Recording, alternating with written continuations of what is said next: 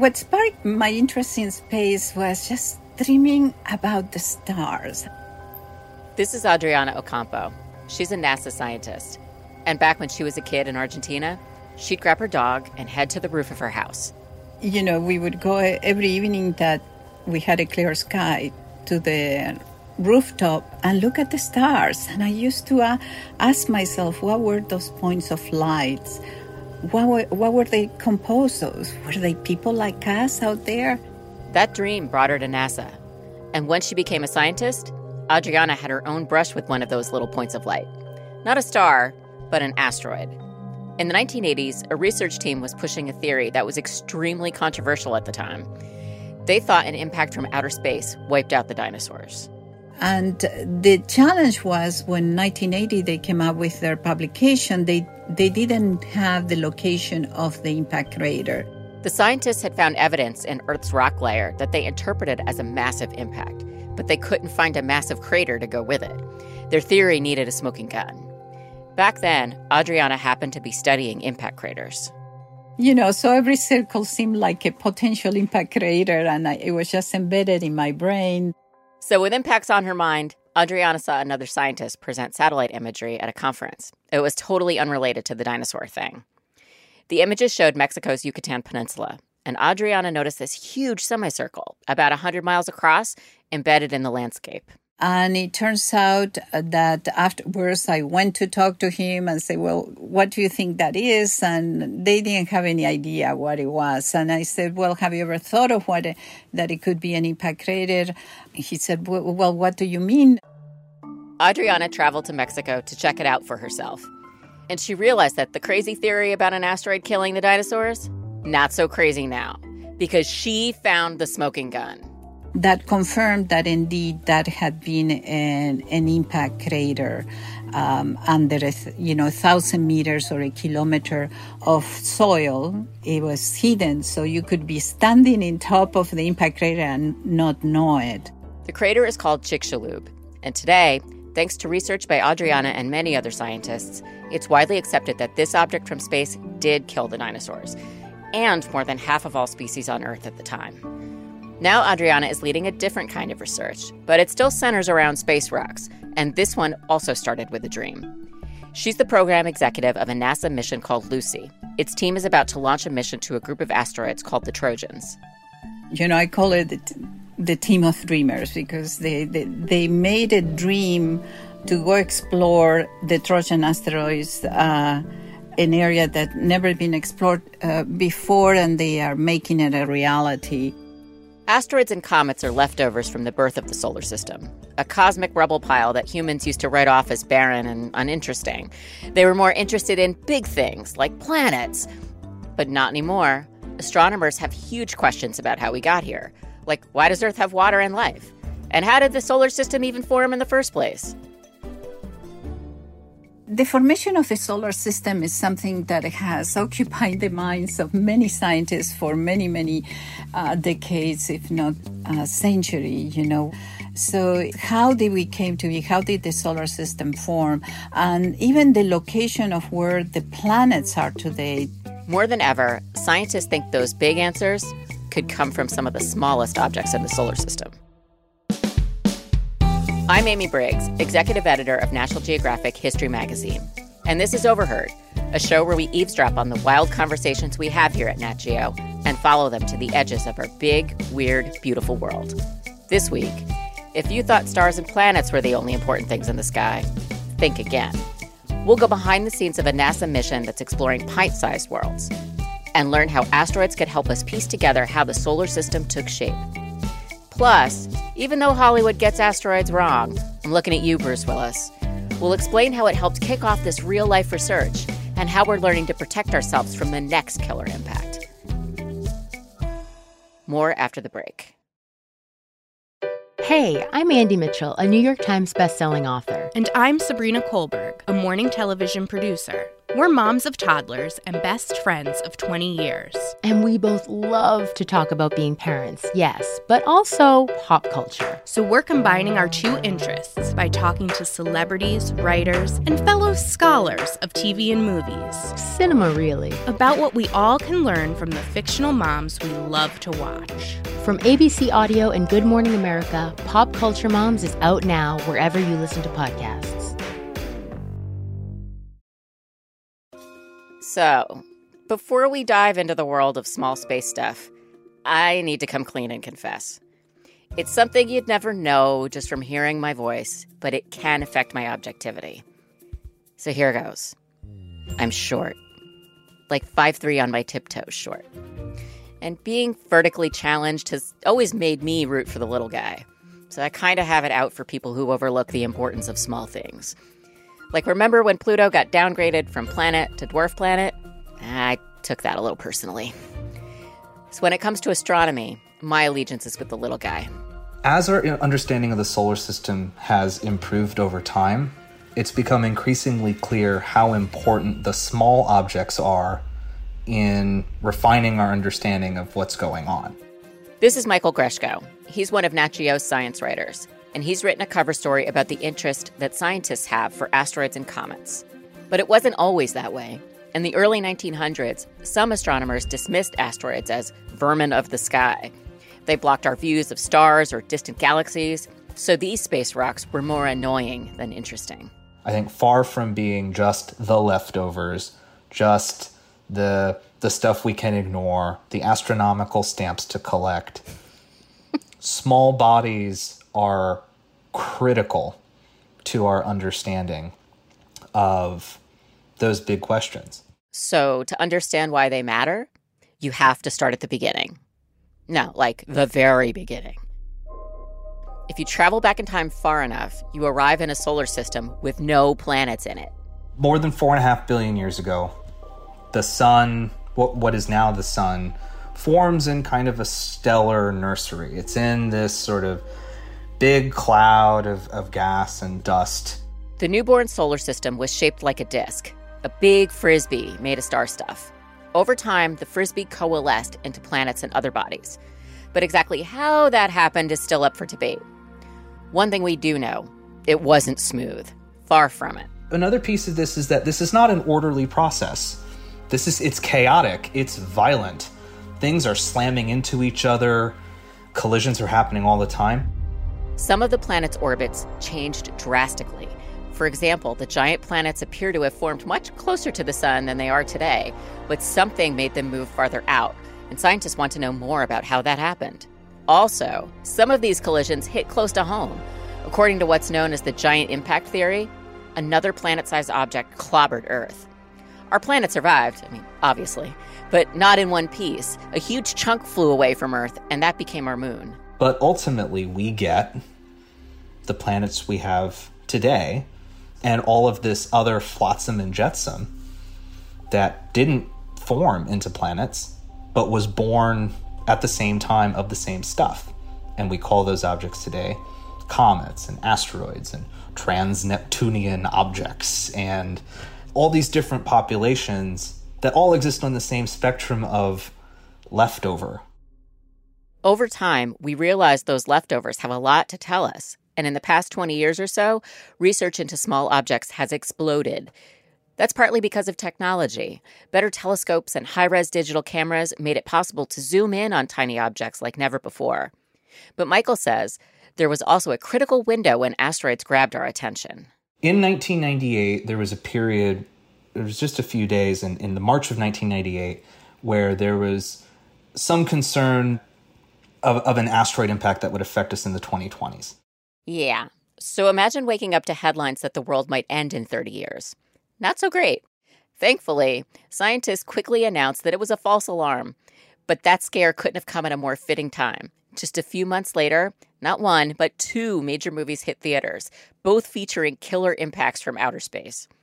In Armageddon, Bruce Willis leads a ragtag crew to nuke an oncoming asteroid, which, by the way, is something that only works in the movies. And in Deep Impact, President Morgan Freeman gives a rousing speech after, spoiler alert, a comet wipes out the eastern United States. The specter of an impact looms so large that Congress immediately told NASA to study the threat of killer asteroids. And by July 1998, NASA had formalized an office to look for specifically near Earth objects. But it turns out that when you focus on finding near Earth asteroids and you spend a lot of time with a lot of telescopes pointed to the night sky to try to find near Earth asteroids, you end up finding a lot of other stuff too. So picture a solar system diagram, the kind you may have studied in grade school. That diagram would have eight planets, or nine if you count Pluto, which I do. Throw in a few more dwarf planets, plus a couple hundred moons, and then factor in asteroids, comets, and other small objects, the solar system gets much more crowded. So, as of 2021, astronomers have cataloged slightly more than a million objects in the solar system. There's almost certainly many, many, many, many more, billions, if not trillions of objects in the solar system. It's just a question of whether we've gotten good enough to see them. And now, we're not just seeing these little leftovers, we're visiting them. Michael got a window into how NASA is actually studying asteroids. So, OSIRIS REx is a NASA mission that late last year um, touched down on the surface of an asteroid called Bennu. OSIRIS REx actually isn't the first spacecraft to land on an asteroid. The Japanese Space Agency did it in 2005, and then again a few years ago. But this is NASA's first time touching down. Michael was at Mission Control last year for that moment, when OSIRIS REx made contact with Bennu. He says, even though it was a tense moment, the mission's leader was strangely at peace. He'd been working on versions of this mission for 16, 17 years at that point. For a window of time on the surface of this asteroid, no more than, you know, 10, 20 seconds, more than 200 million miles from Earth. OSIRIS REx touched down and scooped up some of Bennu's rocks and dirt, or regolith to use the technical term. The spacecraft is set to return home in two years. And just by getting close to Bennu, it made some groundbreaking discoveries, like the fact that the asteroid has small amounts of water stored in its rocks. Now, since the cargo is so rare, researchers want to make sure they don't let any data go to waste. Michael says OSIRIS REx will adapt some techniques pioneered by the Japanese missions. They were very careful about the way that they opened the canister, etc., to get some of the stuff that had even like come off of the the kind of the grains and pebbles that they had collected as gas, which is I think the first time anybody's ever gotten that measurement. Since it will take OSIRIS REx a couple years to return home, and then it's going to take time to analyze the sample, it could be a while before we learn anything more about that asteroid. But this fall, a new explorer takes flight Lucy. So, we're going to send the Lucy spacecraft to visit the Trojan asteroids, which are the remnants, or you could think of them as the fossils of planetary formation. This is Cathy Olkin. She's the deputy principal investigator of the Lucy mission, one of the top scientists. And she's no stranger to ambitious missions. Before Lucy, she worked on New Horizons, which gave us our first close up view of Pluto. But for almost 20 years, Cathy's had her eyes on one group of asteroids. They're called the Trojan asteroids. So, when did a mission start coalescing in your mind? And how long did it take to get it off the ground? Yeah, so one thing uh, you have to be very persistent in spaceflight and space exploration. Humans have sent a few spacecraft to asteroids and comets, but nobody has ever explored the Trojans. So in 2009, Cathy was part of a team that first proposed a mission to the Trojans. NASA said, no thanks. In 2010, she tried again. Still, no dice. But every time we learned more and we modified and improved our proposals until we submitted a proposal in 2014 that was this Lucy mission. Cathy proposed flying past not one or two objects, but seven different asteroids, more than any other mission by far. And this time, NASA said yes. So, first things first Lucy is a spacecraft, not a person. The mission takes its name from Lucy the fossil, the early human ancestor discovered in Africa in the 1970s. And this fossil revolutionized our understanding of human origin. And our intention with the Lucy mission is to revolutionize our understanding of solar system evolution. Now, you trivia buffs out there may remember that the original fossil was named Lucy because scientists were listening to the Beatles song Lucy in the Sky with Diamonds as they celebrated the discovery. Well, Lucy the spacecraft has a Beatles tie in too. The Lucy mission will be in the sky with diamonds. We have a diamond, a cultured diamond, that's part of our optical system on one of our instruments. So we'll be taking diamonds into the sky with us. So, are the Beatles played in the lab for inspiration or? Yeah, uh, recently we've been uh, saying peace and love uh, and groovy to each other quite a lot, uh, really getting in the spirit of it. So, you say you want a revolution in understanding the solar system? Here's what Lucy's going to find out. Jupiter has two asteroid entourages, one that orbits in front of it and one behind. They're not moons, they're just locked in the planet's orbit because of Jupiter's gravity. These are the Trojans.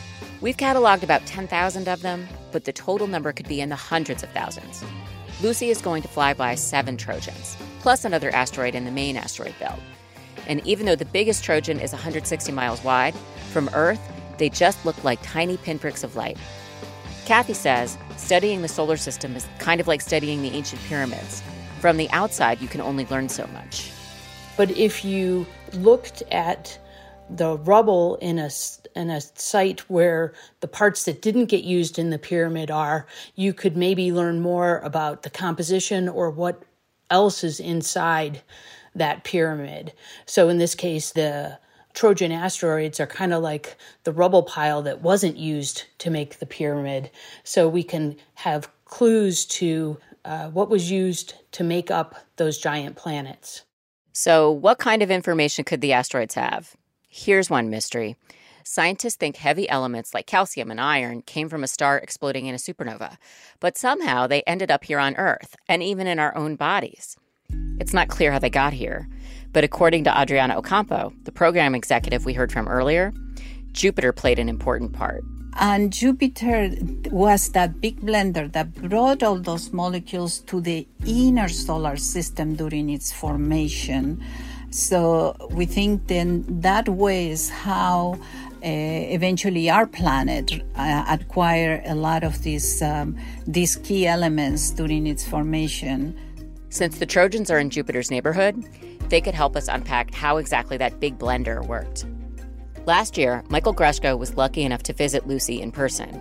So we'll tag along for his face to face look at an asteroid explorer. More after the break.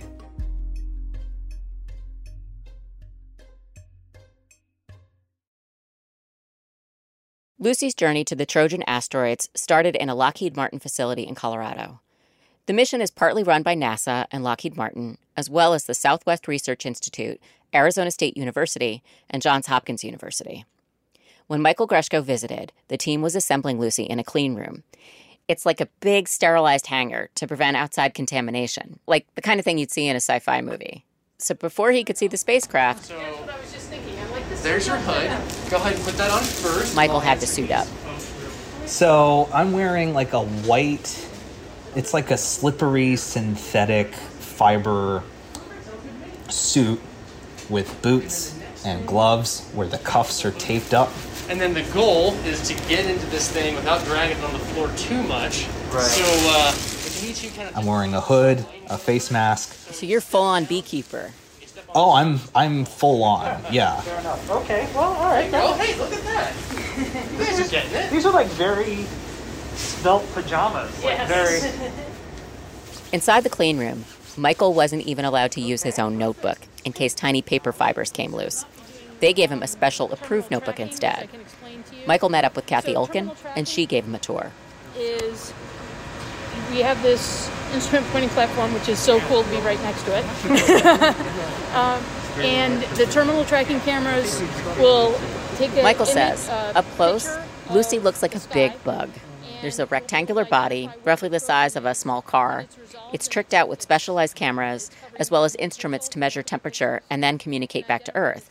And sticking out from the sides, like wings, are solar panels more than 20 feet wide. As we see this spacecraft being assembled and tested component by component, you know, it was it was hard to believe then and it's hard to believe now that like I was in the room with something that's going to space and is going to be observing objects that have never been seen up close before.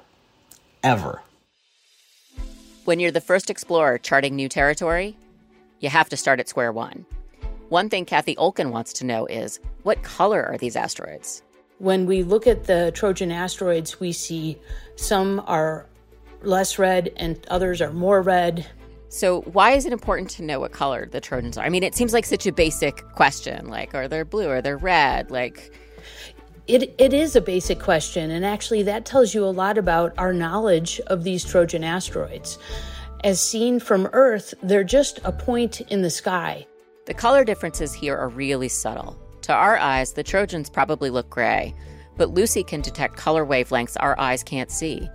Those little differences give hints about what the asteroids are made of, so understanding the color of the Trojan surface is an important clue to figuring out where they formed.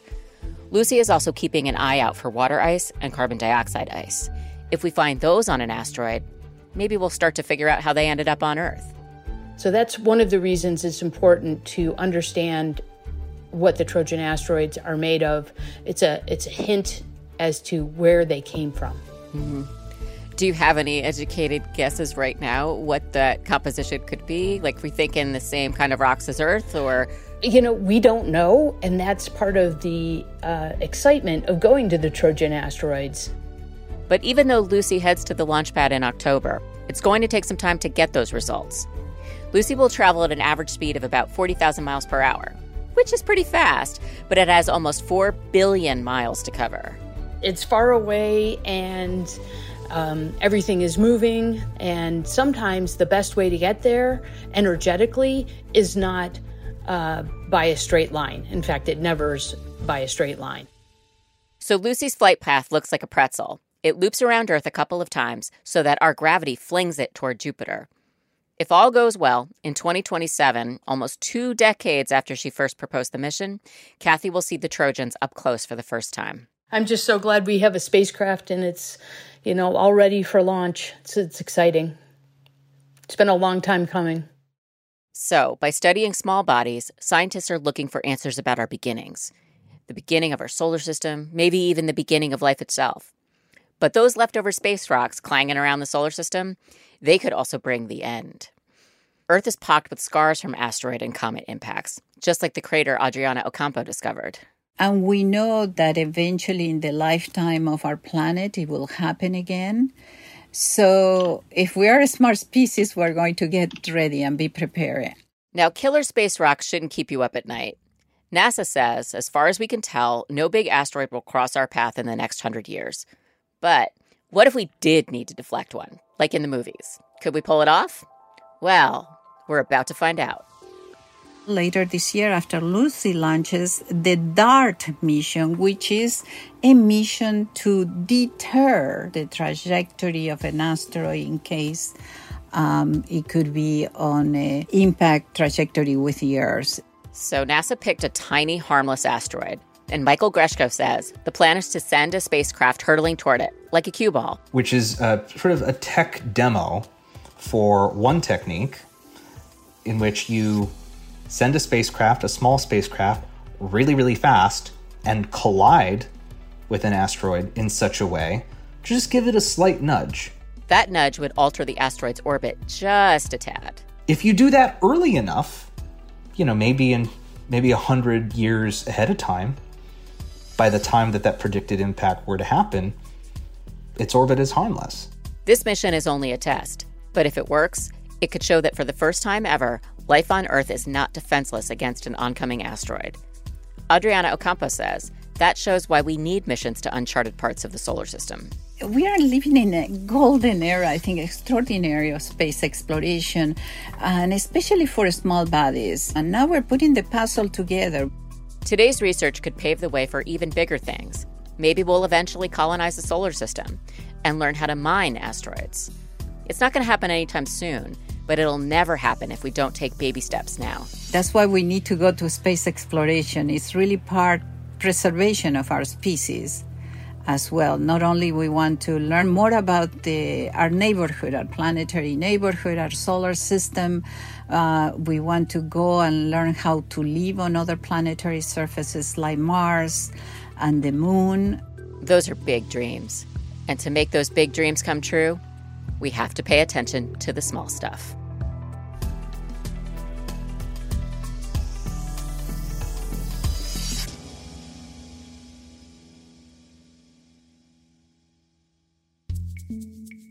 We only had time to scratch the surface of asteroids, comets, and other small space stuff. For more, paying subscribers can check out Michael Greshko's Nat Geo cover story about how the little guys are remapping the solar system. The link is in our show notes. You can also find a closer look at the OSIRIS REx mission. You might be wondering how did an unmanned spacecraft pick up a sample from an asteroid 200 million miles away from Earth? Turns out the answer is something like a Roomba attached to the end of a pogo stick. I swear I'm not making it up. Read the article. We also have a story about how astronomers are studying interstellar objects, the first space rocks known to visit us from a totally different star system, and learn why some scientists think we might be living in an age with more meteor impacts than normal. So that's all in the show notes, right there in your podcast app. And if you like Overheard, please take a minute to rate and review us. It's a big help.